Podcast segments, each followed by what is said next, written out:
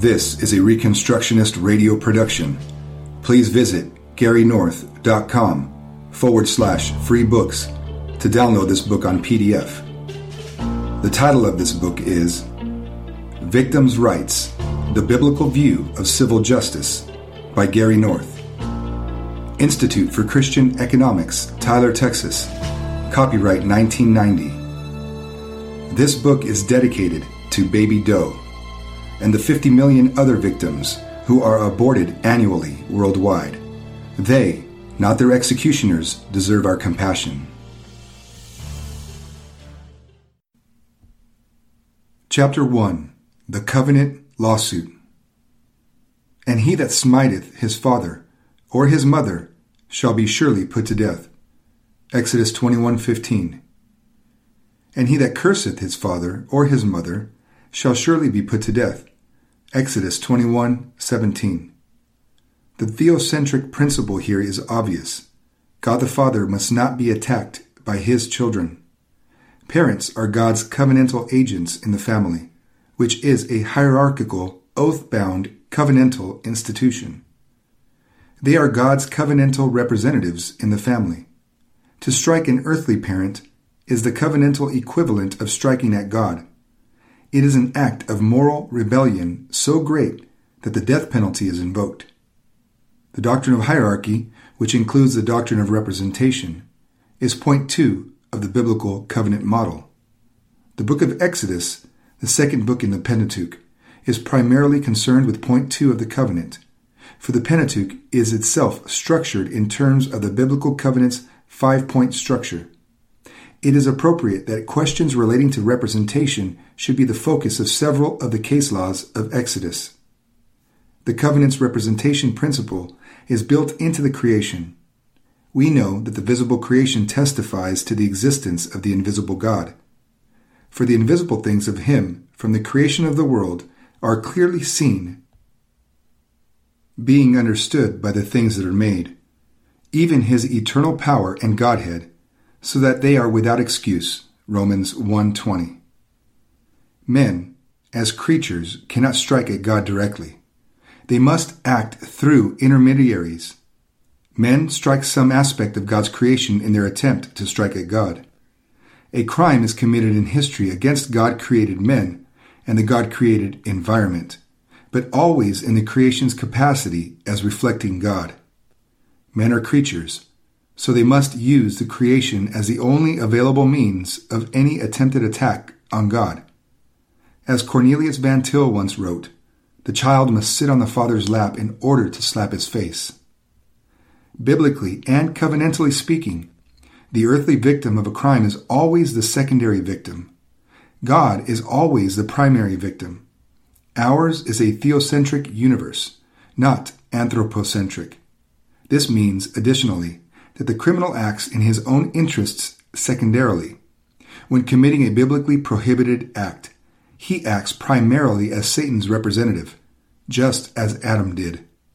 This judicial principle, the doctrine of covenantal representation, is not intuitively apparent to those who are not trained to think theocentrically and covenantally.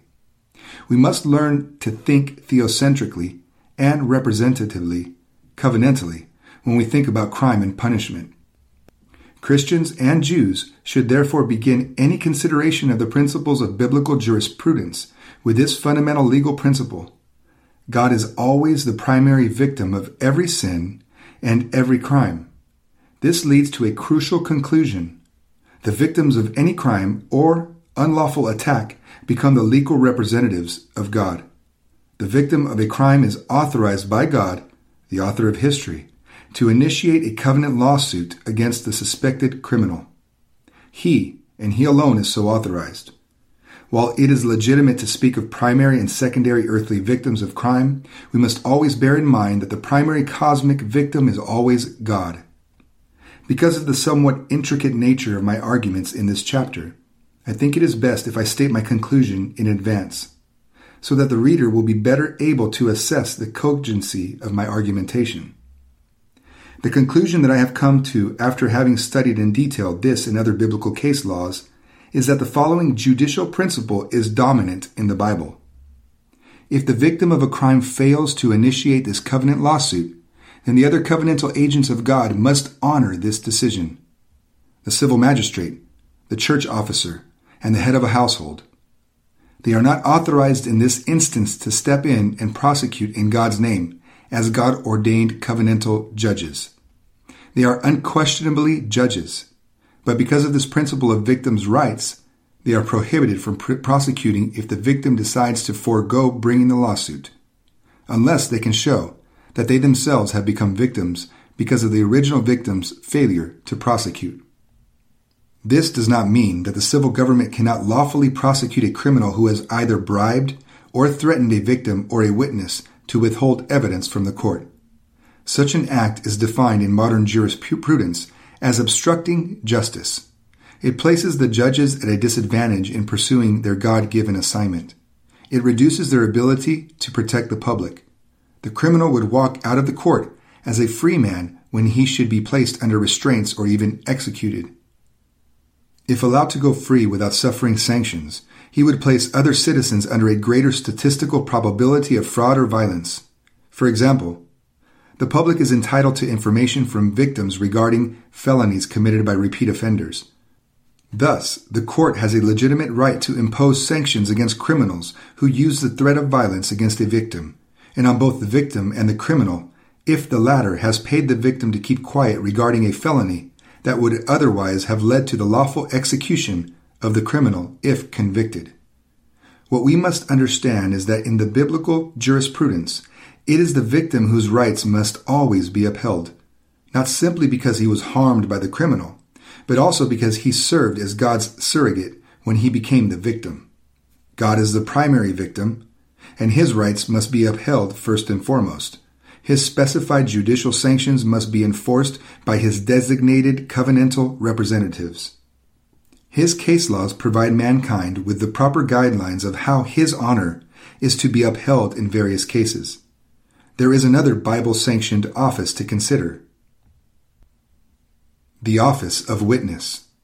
The witness is authorized to bring relevant information to one of these covenantal judges so that the judge can initiate the covenant lawsuit against the suspected violator. The witness plays a very important role in the prosecution of God's covenant lawsuits. Without at least two witnesses, it is illegal to execute anyone. Deuteronomy 17:6. Also, the affirming witnesses in a capital lawsuit must be the first people to cast stones. Deuteronomy 17:7. The biblical hierarchical structure. Adam was allowed to do anything he wanted in the garden except eat from the forbidden tree. There was a specific sanction attached to that crime, a capital sanction. This reveals a fundamental biblical judicial principle. Anything is permitted unless it is explicitly prohibited by law, or prohibited by an extension of a case law's principle. This principle places the individual under public law, but it also relies on self government as the primary policing device. It creates the bottom up appeals court character of biblical society. Men are judicially free to act however they please, unless society, through its various covenantal courts, has been authorized by God's Bible revealed law to restrict certain specified kinds of behavior. The bottom up appeals court structure of the biblical hierarchy is in opposition to the principle of top down bureaucratic control. Under the latter hierarchical system, in theory, nothing is permitted except what has been commanded. The decision making private individual is tightly restricted. The centralized state is expanded. This is the governing principle of all socialist economic planning. It assumes the omniscience and omnicompetence of distant central planners. What a free society needs is predictable law. The maximum sanction for any crime must be specified in written law or at least in traditional legal precedent. The criminal must know the maximum negative consequences of conviction. He is under law, but so are his judges. The state as well as the criminal are restrained under biblical law. The state is placed under tight judicial restraints, and first and foremost of these restraints is the requirement that crimes and their respective sanctions be announced in advance. There must be no ex post facto statutes or sanctions. This reduces the arbitrary authority of judges to apply sanctions or increase sanctions beyond what is specified in the law code. They sometimes possess the authority to reduce the specified sanctions, as this chapter argues, but never to increase them. This restriction drastically reduces the growth of arbitrary civil power. By adhering to this biblical principle of responsible freedom under specified law, the West made possible the development of modern capitalism and its accompanying high per capita wealth. The limits on the biblical state's ability to impose arbitrary sanctions are derived from three case law principles. First, the God given authority of the victim to refuse to prosecute, and also his authority to reduce the applicable sanctions upon conviction of the criminal restrict the power of the civil magistrate. Second, the maximum sanction allowed by existing law keeps the state under restraint. Third, the pleonasm of execution, dying he shall die, inhibits the authority of the judges to subsidize outrageous crimes by imposing reduced sanctions in specific cases, where the state has lawfully initiated the covenant lawsuit because there is no earthly victim who could initiate it. To deny any of these principles is to promote the advent of the messianic state. To describe the working of these three case law principles, we need to begin with the maximum civil sanction, execution. Because public execution is the maximum civil sanction allowed by God's law, it has the most critics. Capital punishment, yesterday and today.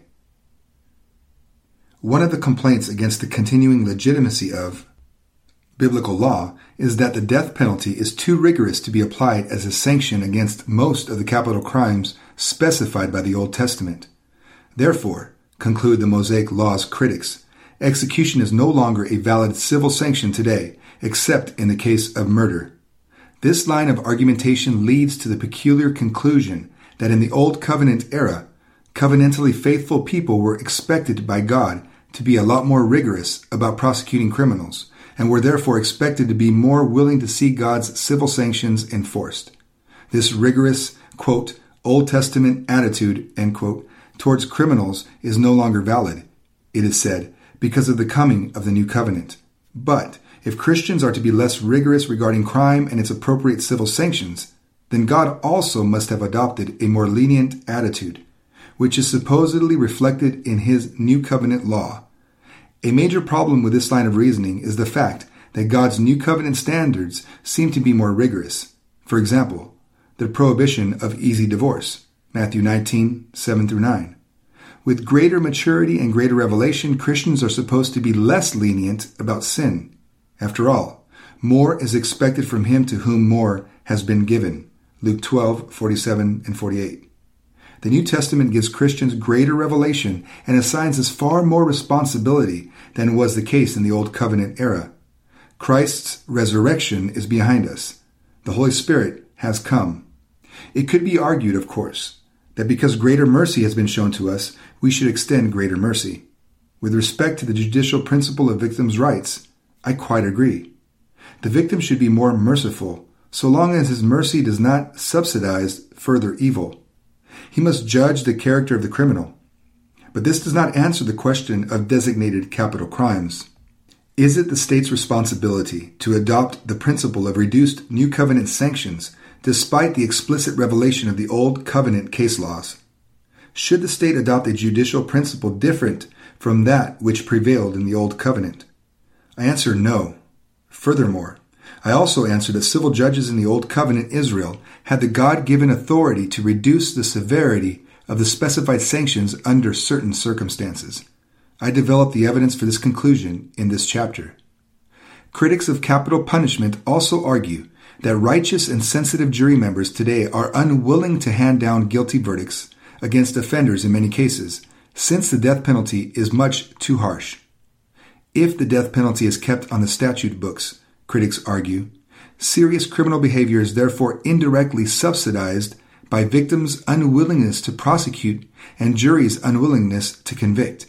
Thus, conclude the critics, we should ignore the Old Testament's capital sanction in all but the case of premeditated murder. Some Christian critics would even abandon capital punishment in this instance. following the lead of secular humanist criminologists and jurists. It is my belief that in the 20th century there are three affirmations, the denial of which best indicates the presence of Christian heresy. Heresy is easy to conceal in a world of endless qualifications and maneuvering. But three affirmations go right to the heart of the neo evangelical and neo orthodox rejection of biblical revelation.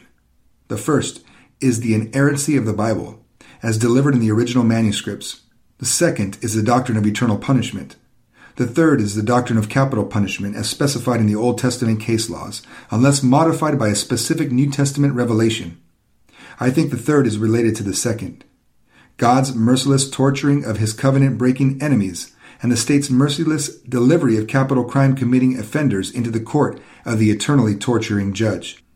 Therefore, the affirmation of the legitimacy of case law specified capital punishment is an initial step back on the road to Christian orthodoxy. The rebellious son. One of the Christian antinomian's most effective arguments today against the revealed law of God is the law which requires the execution of the rebellious son. This brings us to the passages under consideration in this chapter. The execution of a son who strikes his father, Exodus 21:15, or assaults his parents verbally, Exodus 21:17. Both of these passages contain the phrase, "He shall surely be put to death." Literally, the Hebrew phrase reads, "Dying he shall surely die. A pleonasm. There's no question that biblical law specifies execution as the appropriate penalty for adult rebellious sons. Biblical law's critics see this as a grave defect in the case law system, almost as if God made a horrendous mistake in the Old Testament, which he somehow rectified in the New Testament. If capital punishment is automatic upon conviction, says the critics of capital punishment, then the parents will probably refuse to take him before the judges. They will swallow their injured pride and tolerate evil in their midst. So runs the argument against a specified capital punishment specified in the Mosaic Law. It is a representative argument that is subsequently used against virtually all of the biblical case laws to which the capital sanction is attached. The obvious preliminary response to this line of reasoning is this were parents in the Old Covenant significantly different from parents today? Were they more willing to see their sons executed? This is something inherently unconvincing about the critic's line of argumentation. It assumes too great a discontinuity between the emotional makeup of righteous people in the Old Testament and righteous people today. Furthermore, if the biblically required sanction of execution is too harsh today, was God too harsh in ancient Israel? What has changed? God's character? men's character, men's emotions, social circumstances, the critics become conveniently vague at this point. They prefer not to speculate about the reason or reasons for the supposed change. But the questions do not go away. Until we have surveyed the evidence that undergirds the biblical concept of victims' rights, we must defer considering the, the judicial problem of executing the rebellious son who strikes his parent. This sanction can be understood properly only in terms of the Bible's concept of victims' rights. We will return to it in chapter 2, pages 51 through 53. But as we consider the question of victims' rights, we need to keep in mind this question. Is execution really what these texts require in every instance of the stated infractions, striking and cursing parents?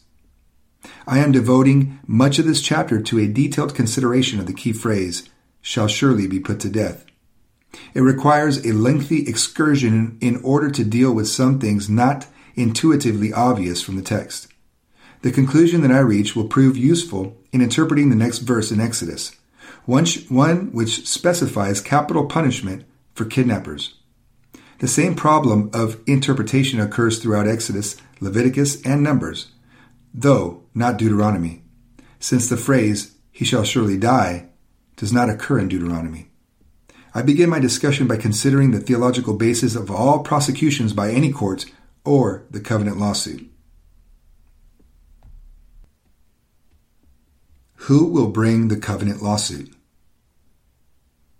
Adam and Eve had to serve as witnesses and judges in the garden. There was no escape from these two offices. The serpent had forced their hand. They had heard Satan's temptation, namely, that they could be as God if they disobeyed God. Genesis 3 5. They had become witnesses. They could not escape from their knowledge of the serpent's words. He had spoken in their presence. They could stand with God and God's law by obeying God's word concerning himself, the forbidden fruit, and the promised sentence of execution. Or they could stand with Satan and his word concerning God, the forbidden fruit, and the promised execution. But when called upon by God to testify in his court, they would be required to testify either against themselves, if they stood with Satan, or against Satan, if they stood with God. They both sought to escape self incrimination. Adam blamed Eve, and Eve blamed the serpent. Still, there was no available judicial escape. Their fig leaves testified against them. They knew they were guilty, and their wardrobes testified to their sense of guilt. They also had to serve as judges. They could issue a condemnation of God by eating the forbidden fruit, or they could issue a condemnation of Satan, either by eating of the tree of life, or by eating from any tree except the forbidden one, or by not eating anything at all. But they could not avoid serving as judges. They had to decide. They had to act. They had to render judgment. The two offices, witness and judge, were inherent in their position as God's authorized representatives on earth. Genesis 1 26 28. Because of Satan's rebellion and his temptation of them, they were forced to decide against whom would they bring the required covenant lawsuit? God or Satan? They brought it against God. They served as Satan's agents. They implicitly claimed to be the victims of God's discriminatory restrictions against them. For God had denied them access to the forbidden fruit, and he had obviously lied to them concerning his power to enforce his will. They must have regarded his promised sanctions as a lie. Why else would anyone commit automatic suicide for a bite of forbidden fruit? They brought their covenant lawsuit against God in absentia by partaking of the forbidden fruit in the presence of Satan, thereby indulging in a satanic sacrament, an unholy communion service. They ate a ritual meal in the presence of the prince of demons. This is what Paul warns against, eating at the table of demons. 1 Corinthians 10:21. From the day that the serpent tempted Adam and Eve by testifying falsely concerning God's revealed word, there has been a designated victim of all criminal behavior God. Satan needed to recruit human accomplices in his war against God. He needed two witnesses, the required number to prosecute anyone successfully for a capital crime, Deuteronomy 17:6. But the moment that Adam and Eve brought their false testimony into God's court, they became subject to the penalty for perjury, suffering the same punishment to which the falsely accused victim was subject. Deuteronomy 19, 16 through 19. If their testimony had been true, then God must have lied about who is truly sovereign over the universe. He would have given false testimony against the true God, man. God would have been guilty of calling man to worship a false God, which is a capital offense. Deuteronomy 13, 6 through 9. He would also have been guilty of false prophesying, another capital offense, Deuteronomy 13, 1 through 5. Adam and Eve had sought to indict God for a capital offense. They were subsequently executed by God. So are all their heirs who persist in refusing to renounce the judicial accusations of their parents, who represented them in God's court. In His grace, God offered them a judicial covering a temporary stay of execution which was symbolized by the animal skins genesis 3.21 this symbolic covering required the slaying of an animal god offered them time on earth to repent. He offered them a way to make restitution to him the blood sacrifice of specified animals. He did this because he looked forward in time to the death of his son on the cross the only possible restitution payment large enough to cover the sin of adam and his heirs. His son's representative death is the basis of all of God's gifts to mankind in history. Grace is an unearned gift, meaning a gift earned by Christ at Calvary and given by God to all men in history. Christ's restitution payment serves as the basis of common grace to covenant breakers in history and special grace to covenant keepers in history and eternity. The words of Christ on the cross are the basis of common grace in history. Then said Jesus, Father, forgive them, for they know not what they do. Luke 23:34. Ignorance of the law is no excuse, but Jesus Christ grants grace to the ignorant anyway. He paid God's price. He suffered God's sanctions, so he has the right to grant temporal, common forgiveness on no terms at all, and eternal, special forgiveness on his own terms. Criminal and victim as covenantal representatives. Adam and Eve served as Satan's representatives when they had communion with him, thereby bringing a covenantal lawsuit against God. Had they refused to take Satan's advice, they would have served as God's representatives against Satan. The point is, representation is an inescapable concept. The issue is never this one to serve or not to serve as the covenantal representative of a supernatural being. The question is rather, which supernatural being shall I represent covenantally? There's no escape from this decision and its consequences. What does the word covenant mean biblically? God has created a legal relationship to man, one which is based on a legal bond. There is no personal relationship between God and man apart from this legal bond. The covenant structure has five parts. 1. Transcendence, yet presence of God. 2. Hierarchy, representative authority. 3. Ethics, law. 4. Oath, judgment and sanctions. 5. Succession, inheritance and continuity. By combining the first letters, we get an acronym, Theos, the Greek word for God. God's three covenantal institutions are governed in terms of this five point structure.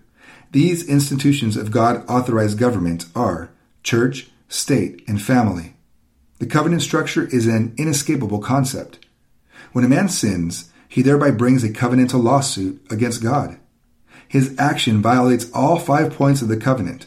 First, he denies that God is who he says he is, the lawgiver and eternal judge. Second, he declares himself no longer under God's hierarchical authority. Third, he says that God's ethical standards do not apply to him. Fourth, he denies that God can or will apply his sanctions either in history or eternity. Fifth, he asserts that covenant breakers shall inherit the earth. Let us consider in greater detail point two, hierarchy. By rebelling against God, he thereby places himself under the hierarchical authority of Satan. He becomes Satan's representative. This is why Christ spoke to Peter so harshly when Peter denied that Christ would soon go to his death. Get thee behind me, Satan. Matthew 16:23a. Men's actions are always representative. This is why God judges between the saved and lost, between sheep and goats on judgment day. Matthew 25:32.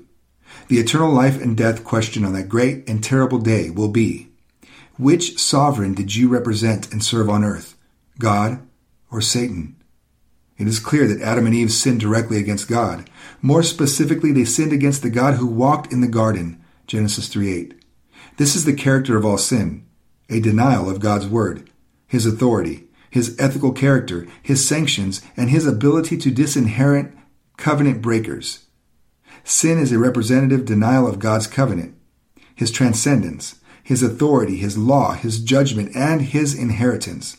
Man sins against God covenantally he would steal the very throne of God if he could.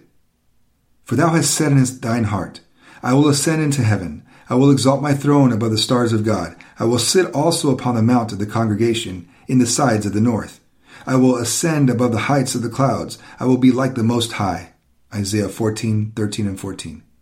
What will be the result of this attempted theft of God's glory? Yet thou shalt be brought down to hell, to the sides of the pit. Isaiah 14:15. Divorce by covenantal death. I have argued that sin is always a representative act. It is the act of bringing a covenantal lawsuit against God. A crime is a special kind of sin, a publicly verifiable act against God's civil law. It is an act of defiance against God's civil covenant with either an individual or some aspect of the environment as God's representative agent we can see the principle of victims' rights more clearly by focusing on marital divorce as a covenant lawsuit. Jesus sets forth this law regarding divorce. It hath been said, Whosoever shall put away his wife, let him give her a writing of divorcement. But I say unto you, that whosoever shall put away his wife, saving for the cause of fornication, causeth her to commit adultery, and whosoever shall marry her that is divorced, committeth adultery. Matthew 5, 31 and 32. In this chapter, I do not want to cover all the theological ground that Ray Sutton covers in his book, Second Chance Biblical Blueprints for Divorce and Remarriage. I agree with his argument that divorce is above all a covenantal act, and that any crime listed in the Old Testament as a capital offense constitutes legal grounds for divorce today. Jesus did not abrogate the Old Testament case laws that govern divorce and remarriage, except to make them more rigorous. The principle of New Testament divorce is the same as it was in the Old Testament divorce by covenantal execution. There may also be physical execution involved, but in both Old and New Testament law, covenantal execution is primary. Eternal execution in God's heavenly court is of greater consequence than physical execution by the civil government's court. Matthew 10:28. Biblically speaking, physical execution is simply the God ordained legal consequence of specific forms of covenantal execution. This has also been argued by R.J. Rushdoony and Greg Bahnsen with respect to divorce. I do not try to prove this argument in this chapter. I begin with the assumption that it is biblically correct. Those who disagree should consult these other sources. This line of reasoning from the Old Testament's case laws raises an important practical and legal issue. When a spouse commits an act that produces covenantal death, judicial death in the eyes of God, and when this is proven in one or both of God's authorized earthly courts, ecclesiastical and civil, either by injured spouse or by other witnesses, the covenantally dead person becomes subject to covenantal sanctions. In a systematically biblical civil government, the maximum penalty attached to many of these crimes would be death.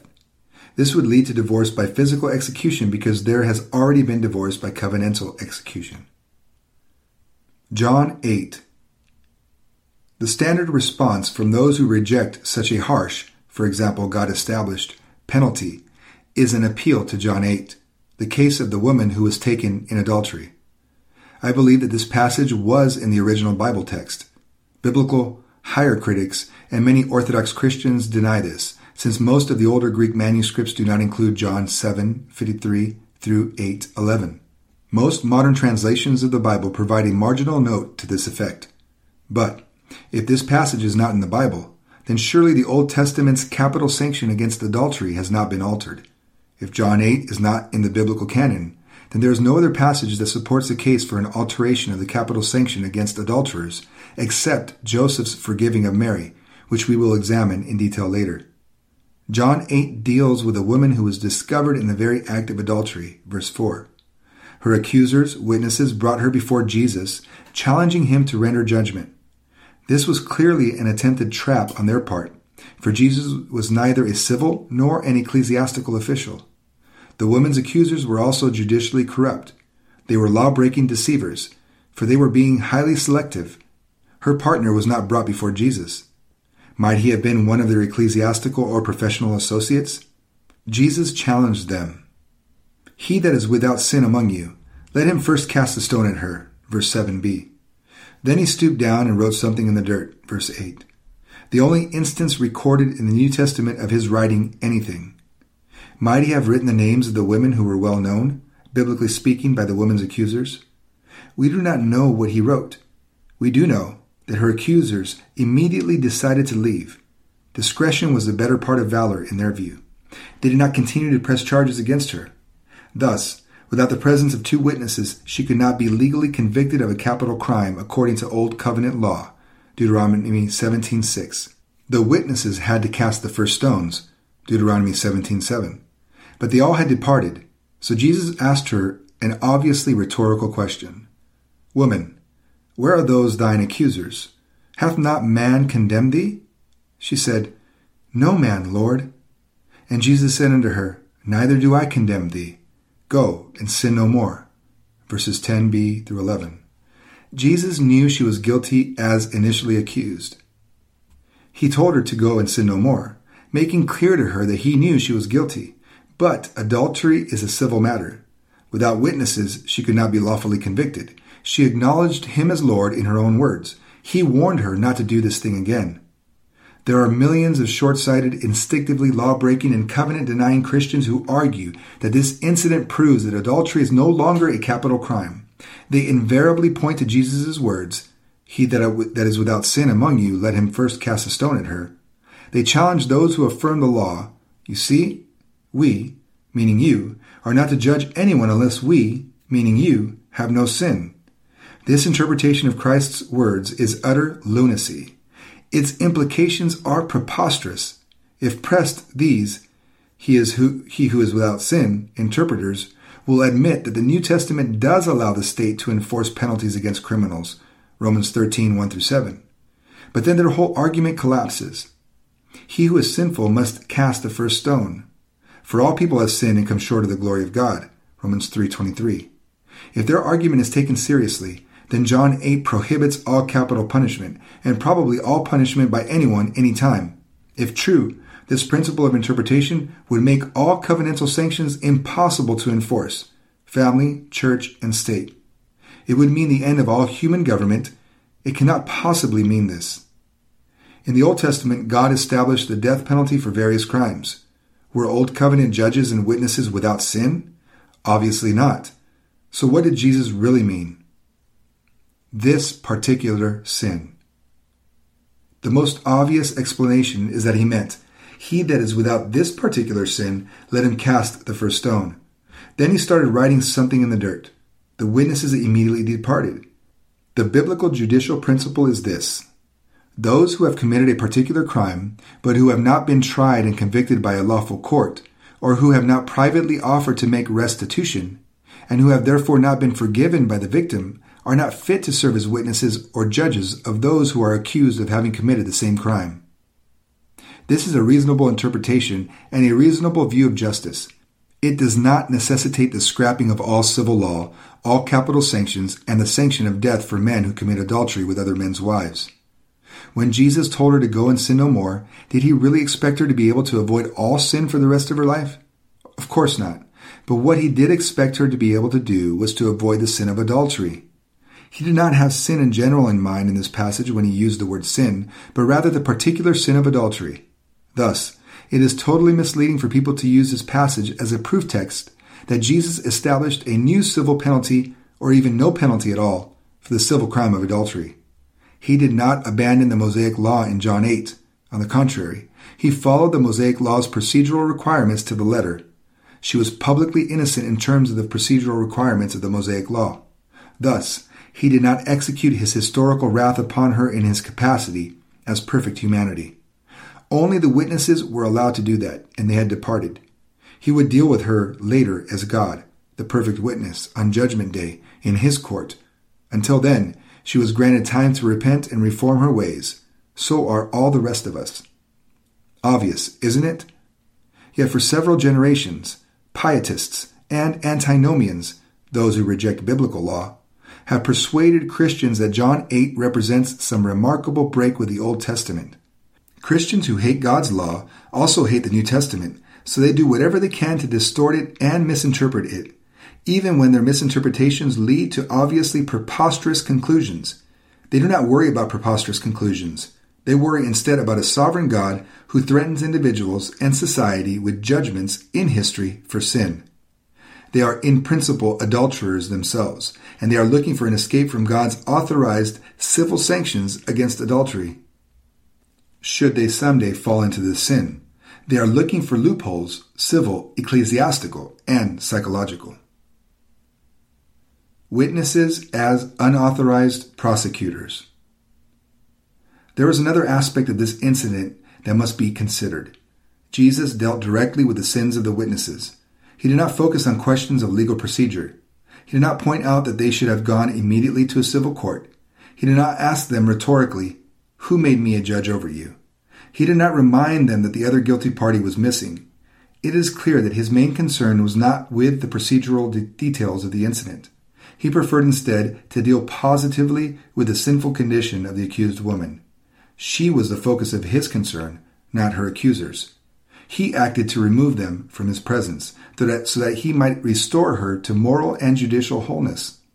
This was his tactic in all of his public confrontations with his accusers. He did this with Israel in AD 70.